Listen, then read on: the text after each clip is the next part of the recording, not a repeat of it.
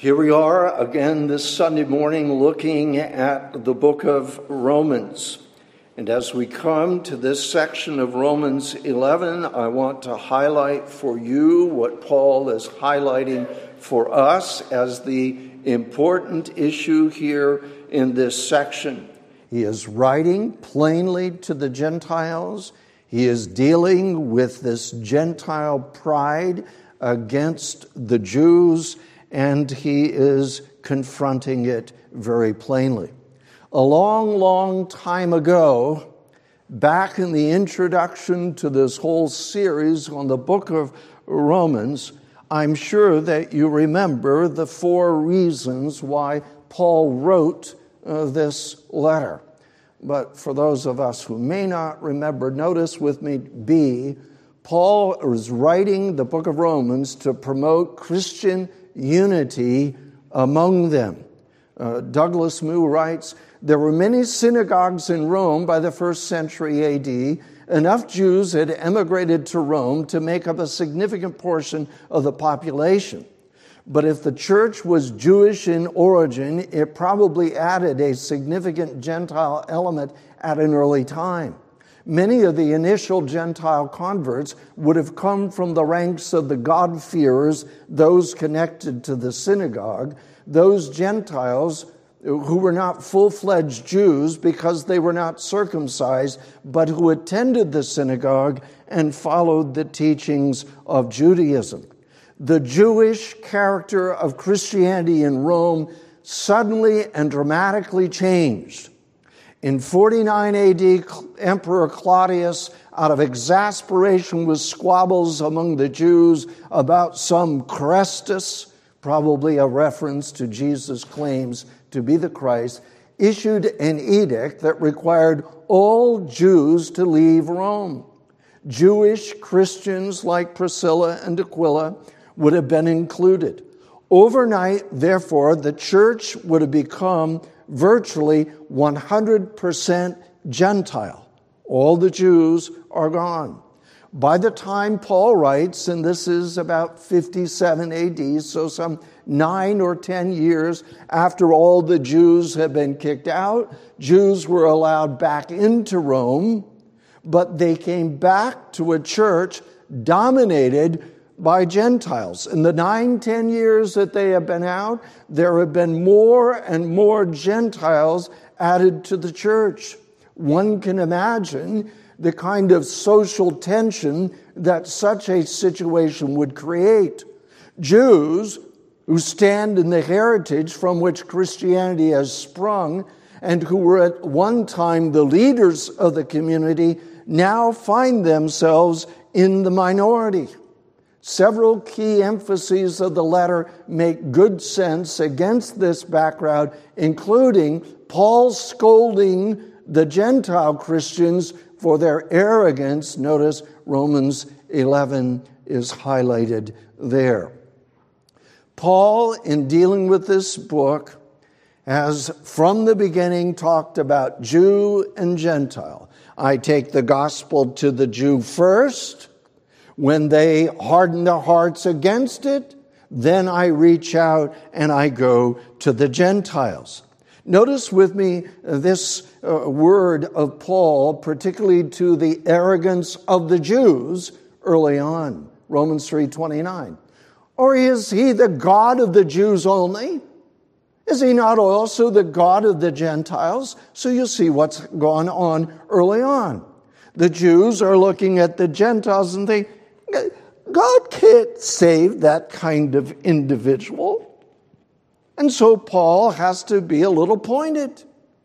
And now, as we come to Romans chapter 11, he is dealing with the pride of the Gentiles who see that God has dealt with the Jewish nation and they assume that as God has broken off many of the branches and brought in a number of Gentiles, they assume God is altogether done with Jewish believers and Jewish conversions.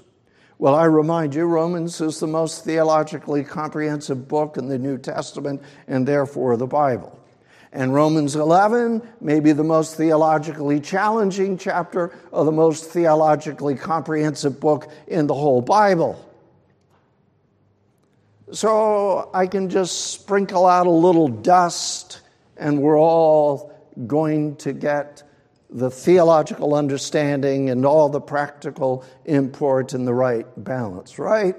Well, here we are. The international defense of the gospel is a part, is what Romans 11 is a part of. God's promises to the Jews will be fulfilled. Now, as we come to Romans 11, we need to understand there are two different views of God's saving focus. And I'm going to spend a little bit more time on this introduction. I want you to hear it, I want you to see it on the screen. There is a view of Romans 11 that says there are these successive waves of God's saving focus.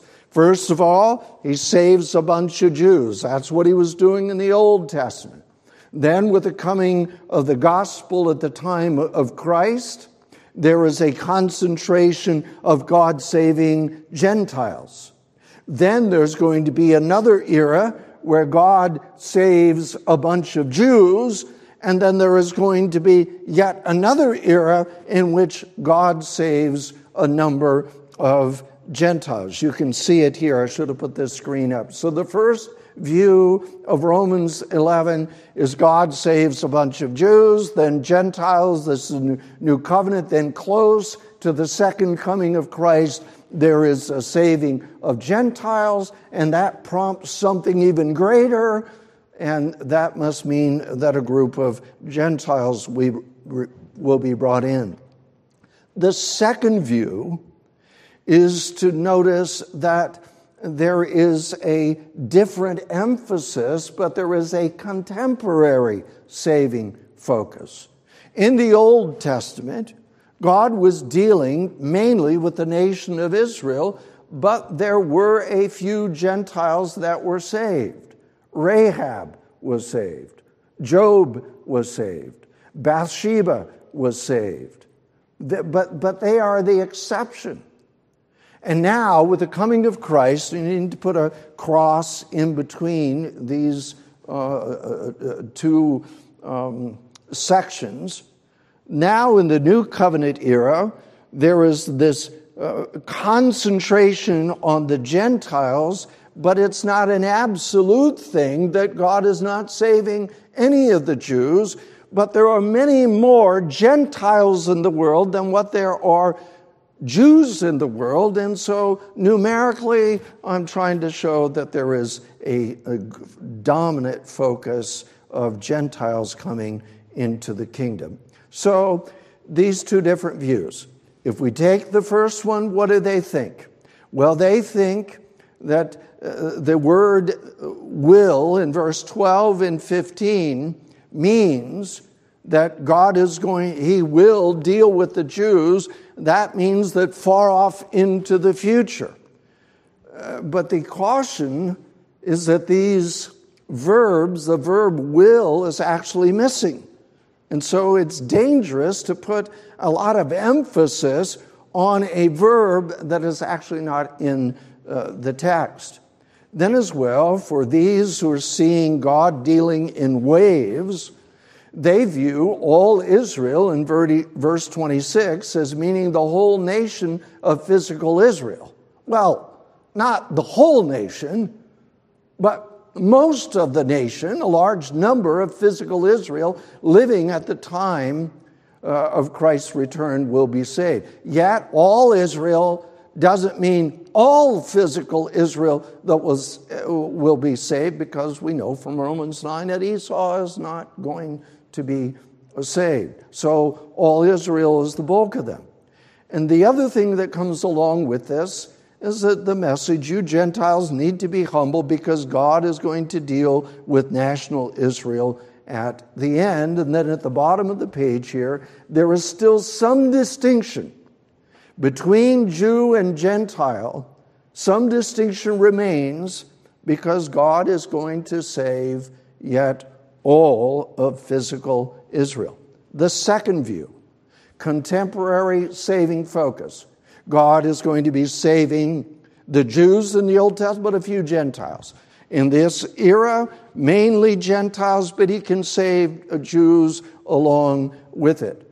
This is saying uh, that since the cross, Gentiles and Jews are contemporaneously, same time, drawn into God's family and make up God's true spiritual Israel.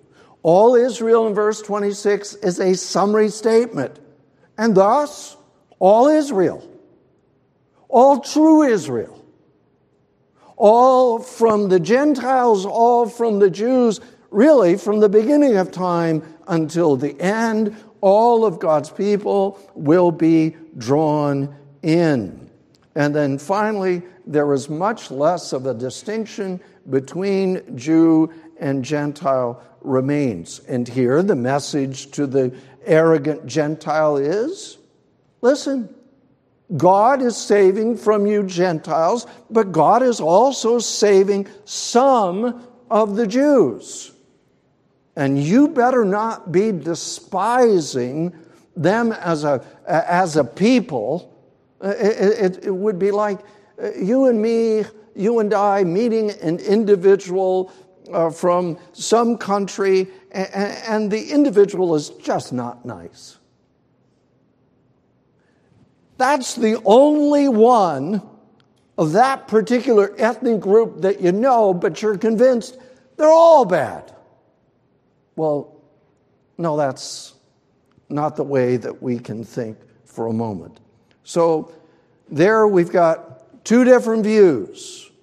Our second item for introduction this morning is to remember Paul's two different meanings of physical Israel and spiritual Israel. In the Old Testament, this physical nation. In the New Testament, this spiritual nation a, a, nation on two levels national and true Israel. In the new covenant, there is this emphasis on my true Israel, my church. They will all know the Lord, from the least of them to the greatest of them. You can see how Paul hammers away at this. There is an outward and physical Jew, chapter 2, verse 28. But the true Jew is the one who's been inwardly changed by the power of the Spirit. Romans 9 in verse 6, there is a physical Israel and then there is a true spiritual Israel. And that's who God is going to save. Verse 8, physical children of Abraham and spiritual children of Abraham. There is in chapter 11, verse 1, a physical people of God and a foreknown people of God. There is in chapter 11, verse 2, a physical Israel and the remnant of Israel contrasted in verse 5. There is in Romans 11 and verse 7, physical Israel and verse 7 as well, the elect Israel, the elect people of God. So when we come to that great and important decision in verse 26, when he says, All Israel is going to be saved, is he sticking with a New Testament meaning of Israel, the true Israel, the people of God, Jew and Gentile, or is he reverting back to physical Israel? And then, thirdly, by way of introduction, two different figures. One is the first fruits cake offering. And if time would permit, I would have a picture of a first fruits cake. You take this into the temple and you offer it. But where did it come from? Well, it came from the granary where all of our early harvest has taken place and we've got this massive pile of grain. And from that, we just need four cups. So you have a pile of grain, and then you'd have this one loaf that is the offering of the first fruits, and you'd see the connection between that cake offering and the whole great big pile of grain. And if this one is good enough, if you could take four cups from that pile and use it for God's glory, then you could take any part of that pile of grain. And then the olive tree roots and the grafts. Both figures represent Abraham or the patriarchs as the beginning of God's blessing. Do you know about grafting? Well, you take this old part of the tree, and then you get this wild olive branch, and you stick it in there like this, and you hope that there's going to be a connection so that the sap from the main one connected to the earth is going to produce life into that smaller one. This is to give you an idea. Oh, it looks like they're, they're living. A little bit of green on those. And th- this shows you how you can uh, take that old tree. And this is what Paul, exactly what Paul is saying. You're this tiny little wild olive branch that has been grafted into this great trunk of the Jewish patriarchs. Now, don't you, as this little stick grafted in, get arrogant and despise that thing that is feeding you. What is wrong with you, Gentiles? That's what he is saying. And then the picture on the other side here is showing how those grafts have really taken off. But what we need to keep in mind, and here it's grown further, and this one, this picture is to give us this, it's like over here we've got the natural branches. Some of the Jews are still being saved. And you've got Gentiles that are being grafted in. And they're a part of the same stump. They're a part of the same people of God, and they all ought to like one another and glad for one another. Well, with that, let's see how well I can do in summarizing the message of these verses. First of all, Roman numeral one God's gospel purpose in Jew and Gentile relationship. The question is A, is God completely done with physical Israel? Did they stumble in order that they might fall? Isn't this the same question as verse 1? It seems like it's deeply ingrained in these Gentile Christians God has gotten rid of the physical Jews and he's done with them. He despises them. He has rejected them. And so it's okay if I despise them and I reject them. Well, you, you, whoa, whoa, whoa, whoa, guys. You've gone too far. Yes, God has lopped off some of the branches, but he hasn't gotten rid of all of the Jewish branches. Secondly, B, does God have purpose? in this partial rejection of physical Israel? Well, God always has purpose. He works all things after the counsel of his own will. And notice the development of the thought, latter part of verse 11. Israel's trespass or their wholesale rejection leads to salvation for the Gentiles. That's God's plan. Latter part of verse 11. Salvation to the Gentiles is to make Israel jealous. Verse 12a. Here's the restatement Israel's rejection leads to riches for the world. The world stands for the Gentiles. Now, 12b. Israel's failure leads to spiritual riches for the Gentiles. Repeating the same thing. And then finally, in verse 12, latter phrase, there's an implied benefit for the fullness of the Jews. How much more will their full inclusion mean? And some who are viewing the waves say, see, there were the Jews, and then there's the Gentiles, and then there are the Jews. And as we get all of the Jews saved, then it's going to be of a greater benefit for the Gentiles. And that may be what Paul means, but that is not what Paul explicitly says. But for our purposes, let's step back and simply notice how God uses everything according to his will.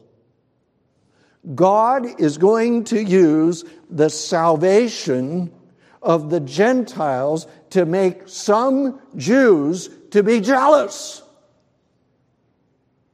And most of them will have a jealousy that leads them to be angry and despise the Gentiles. But for some, God is sovereign in the psychology of human individuals. Some are not going to remain angry, but they're going to start to think, why is it that these Gentiles are carefully studying, studying our Old Testament scriptures? And they are claiming that there are hundreds of prophecies that are fulfilled in the person of Jesus Christ. What do we do with this? And they come to faith. Roman numeral two, God's purpose. Roman numeral two, Paul's special gospel relationship to the Gentiles. First of all, A, who is Paul specifically addressing? Well, it's pretty plain, isn't it? Now I am speaking to you, Gentiles. And we've got to hear this with a little bit of a note of a spiritual father. A spiritual father who says, Is God only the God of the Jews? Which one of you Jews is going to be foolish enough to argue for that? You see the silliness of your logic? And now this same spiritual father is taking his stand and says, I'm speaking to you Gentiles. There's a problem here with Gentile believers. And there are times where spiritual fathers, whether apostles or pastors, need to give some input to an individual sheep. Notice here, in a mixed multitude. All the Jews are sitting there. All the Gentiles are sitting there in Romans 3 when he said, Is he the God only of the Jews? And all the Jews are sitting there when he comes and speaks to the Gentiles. Therefore, do not be proud. It's rather pointed. And it's a model to us of how, in speaking to a mixed multitude, the application is made specific enough so that the Gentiles know that this medicine has got your name on the prescription. It's for you. Open your mouth. Take it in. Swallow it. Right now, this medicine is not for you. Your name is not on it. And there are times for an apostle, for a pastor, whether preaching publicly or addressing an individual in the parlor, parlor preaching, where an application needs to be made very specific. I don't think that you are getting this. Let me help you. That's my job. Secondly, B, what is Paul's connection to the Gentiles? I am an apostle to the Gentiles. Paul knows who he is genetically and who he is spiritually.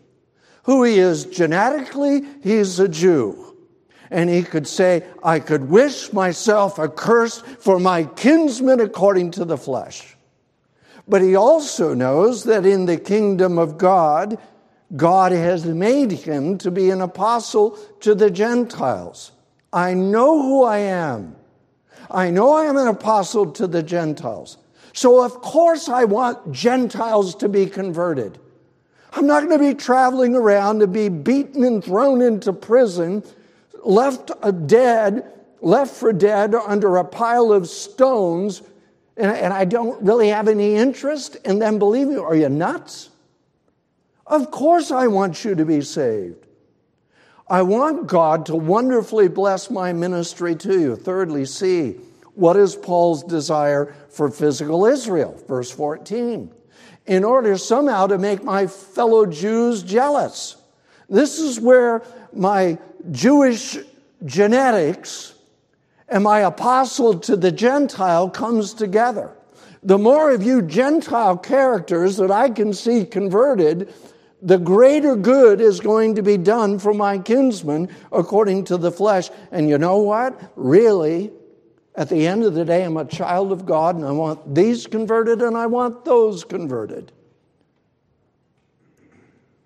Fourthly, D, what happens when physical Israel rejects the gospel? Verse 15 For if their rejection means the reconciliation of the world, what will their acceptance mean but life from the dead?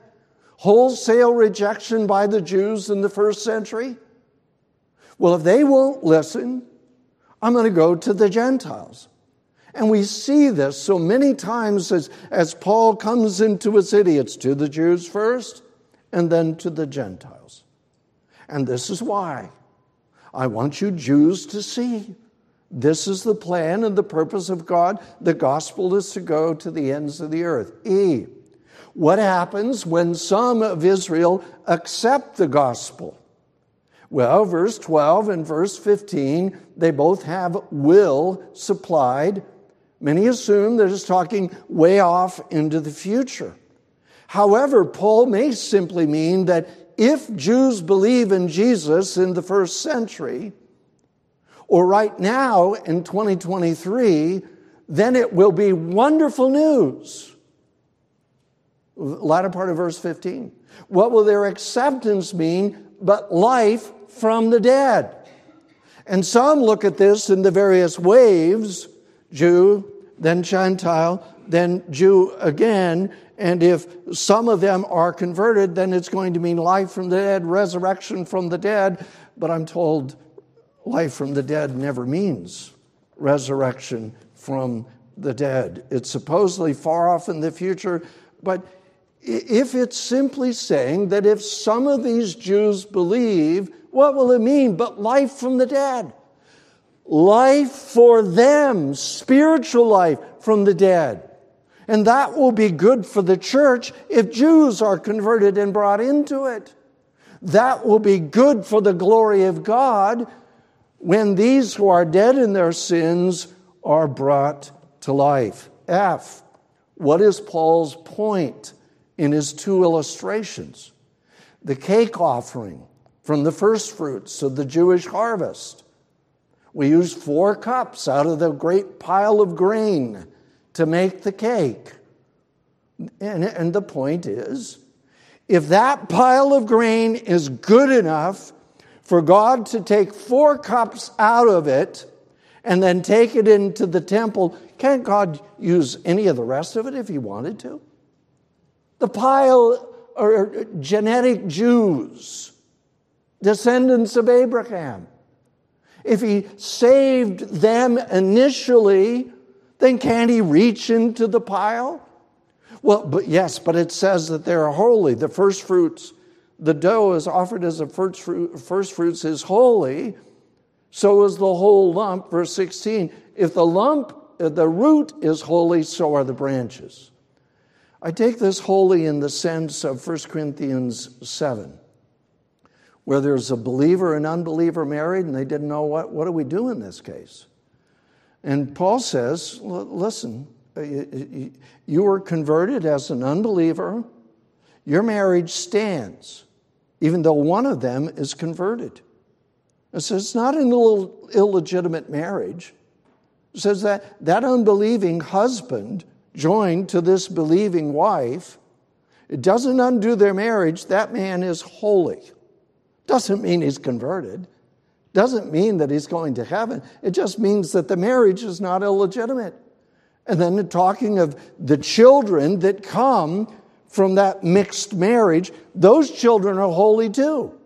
Doesn't mean they're covenant children and been brought into the kingdom of God and they're all going to heaven. It just means they're not illegitimate children. The marriage stands in the view of God. And that's what's happening here. The, the pile is holy enough for God to choose Jewish sinners and bring them to faith. So don't be thinking, you Gentiles, of Israel as unclean and that God cannot save from the Jewish granary. Further, if the root of the olive tree stands for Abraham or the patriarchs, the natural branches stand for all the physical descendants of Israel. And if God has taken that olive tree and he's lopped off a bunch of the branches, and there's a pile of branches there, and there's this wild olive tree over here.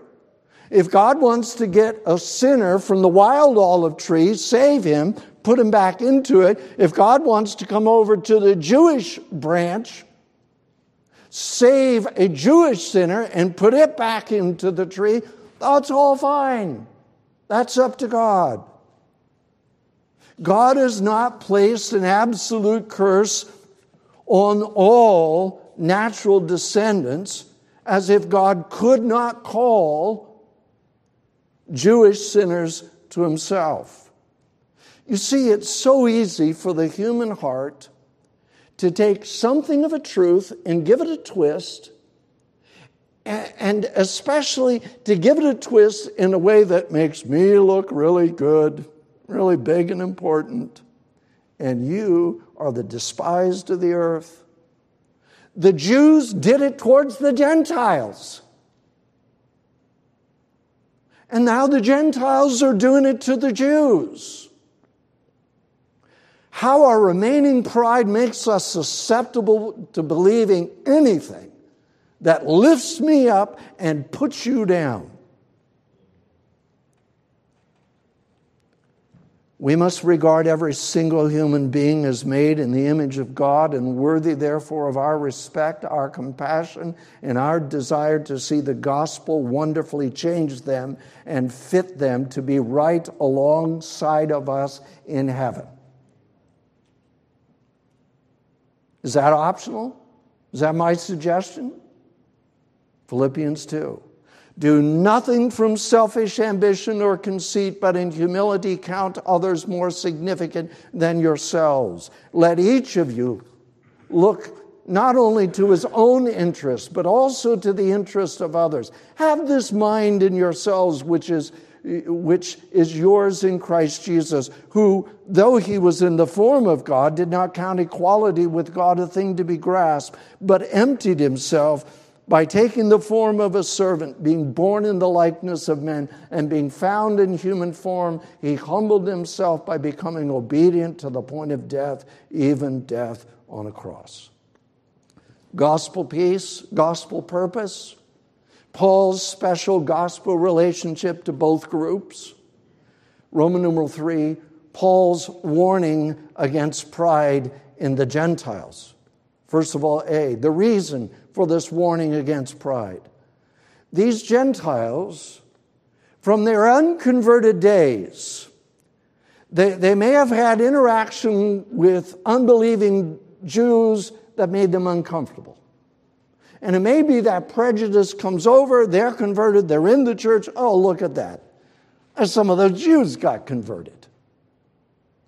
But there's still a looking down on them. Secondly, B, that's the reason for the warning. It was there. Secondly, B, the comparison method for this warning against pride. And he comes and he says, But if some of the branches were broken off, and you, though a wild olive shoot. You see what he's doing here? You're like a wild olive plant. I, for, for many of us here, we know what a black cherry tree is. Grows wild. Not the prettiest tree. And, but it's prolific in its fruit. But the fruit is mostly the hard little nut on the inside, isn't it?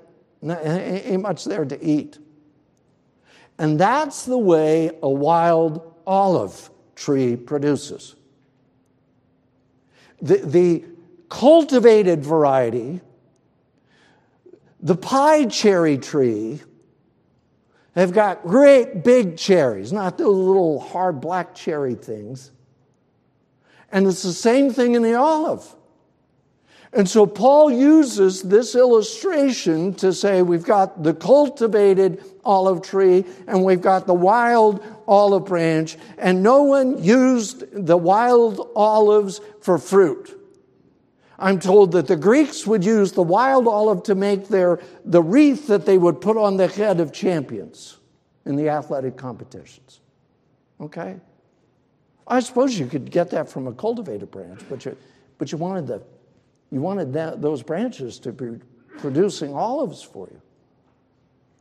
So the Gentile hearing this from Paul said, whoa, whoa, whoa, whoa, wait a minute here. Paul, are you saying I'm like a black cherry tree? Are you saying I'm a wild olive? Yes, it's exactly what he is saying. Kistemaker comments, what the apostle is saying then is clear. He is telling the typical Gentile member of the Roman church who was tending to become somewhat arrogant that he, the Gentile member, should never forget who he really is. He, the Gentile, had come in from the outside and had been spiritually grafted in among the Jews. Only in this manner had he come to share in the nourishing sap coming out of the olive root.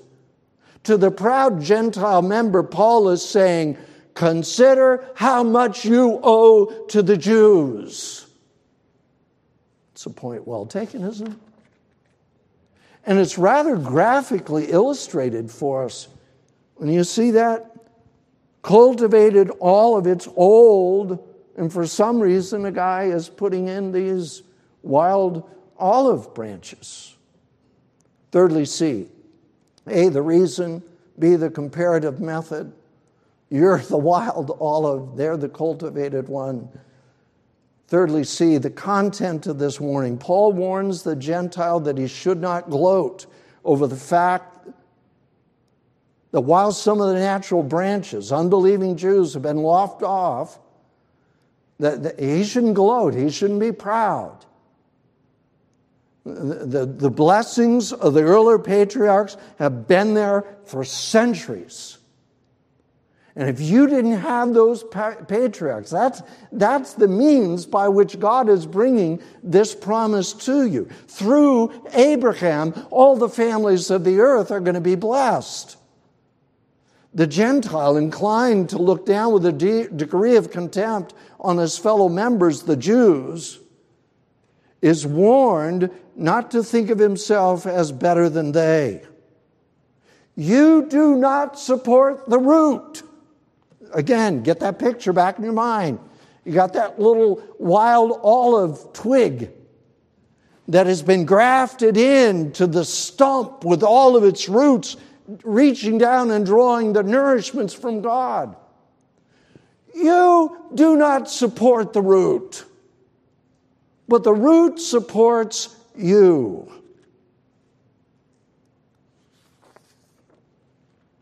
The possible counter remark would be yeah, but God lopped off all these branches so that I could be a part of this tree.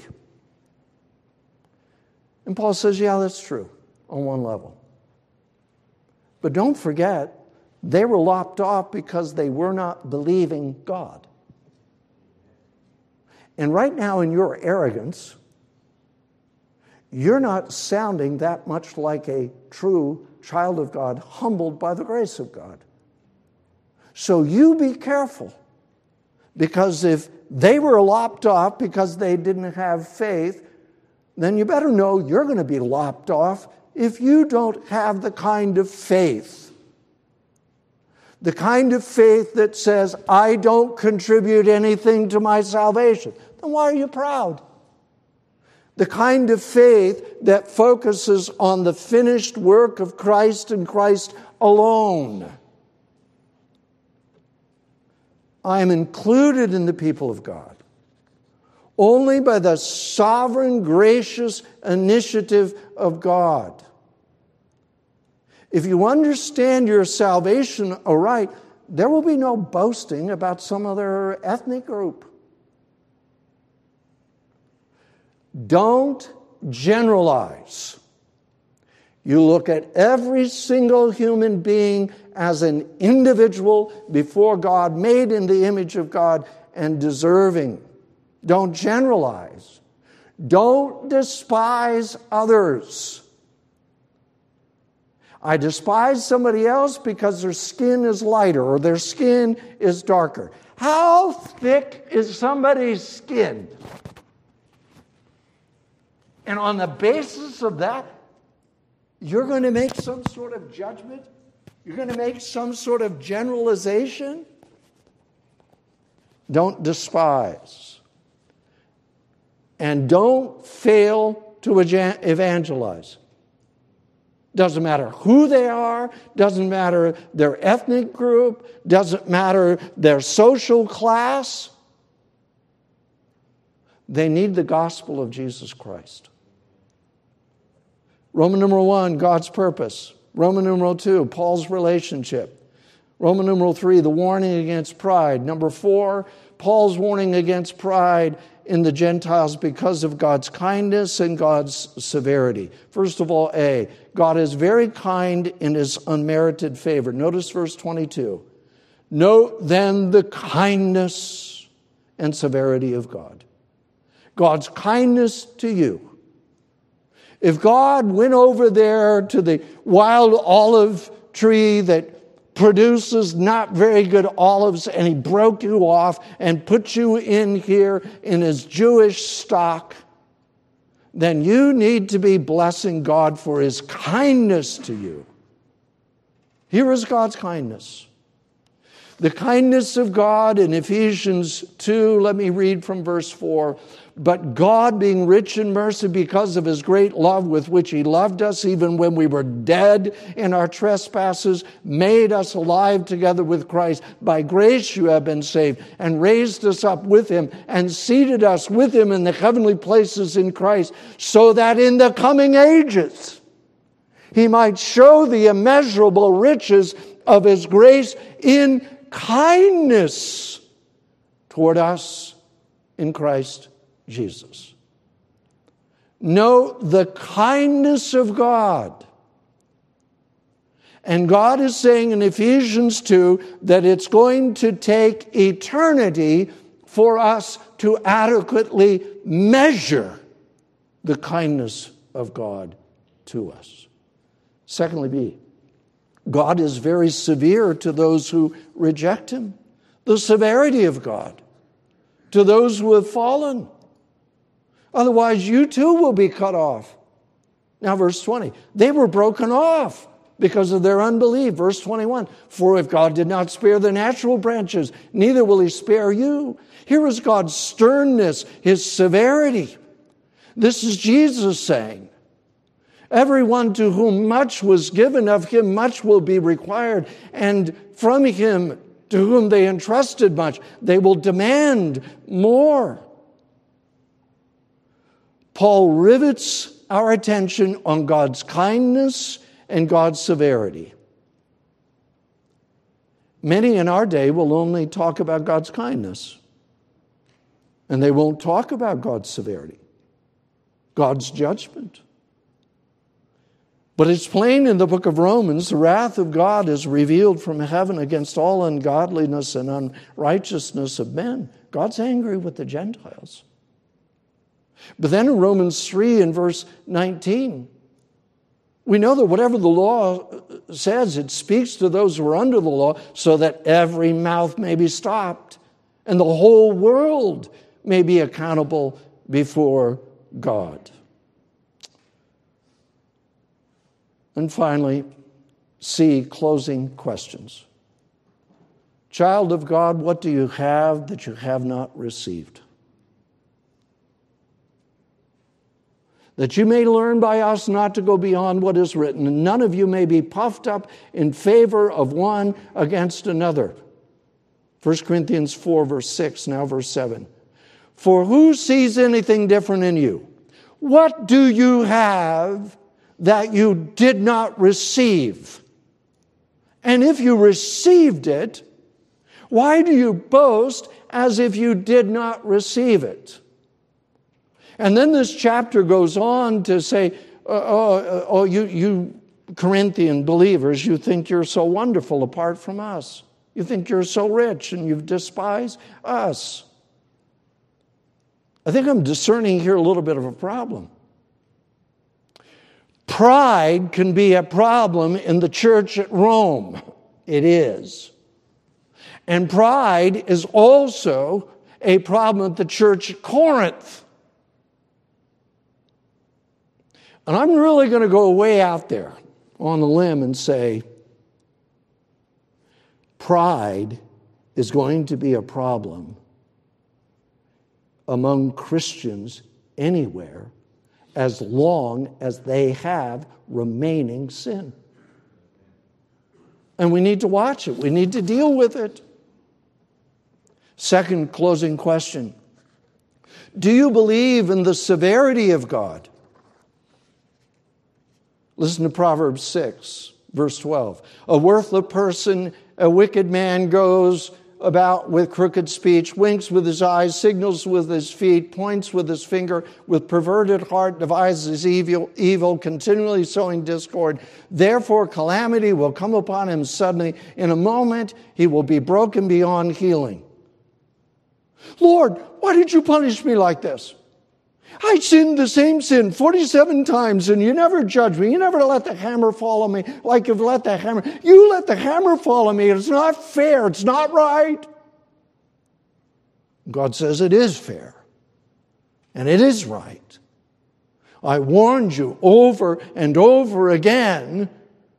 And there may be a time, it's not that you, my punishment is going to build it may be that just all of a sudden you're broken beyond healing. Do you believe in the severity of God and the smoke of their torment ascends forever? Thirdly, do you believe just as surely that the God of the Bible is a God of grace and salvation? Yes, He is a God of sternness, but He is a God of kindness it's going to take eternity to measure out that kindness of God. So take God at His word that He will forgive you if you will believe. See this emphasis on does this branch have faith? No, it doesn't. Break it off. Jewish branches, all there in the pile. Why? Because they did not have faith. Gentile branches, make a profession, but they don't have ongoing faith. They're going to be broken off. The faith is all important. Faith or belief in God is absolutely critical. Do you believe in Jesus Christ? Do you believe in his perfect life? Do you believe in his perfect death? Do you believe in his perfect offer that if you will come to him that he will have you? Do you believe that Jesus went into the grave so that you will come out of the grave? Believe in the Lord Jesus Christ, and you will be grafted in. Let's pray.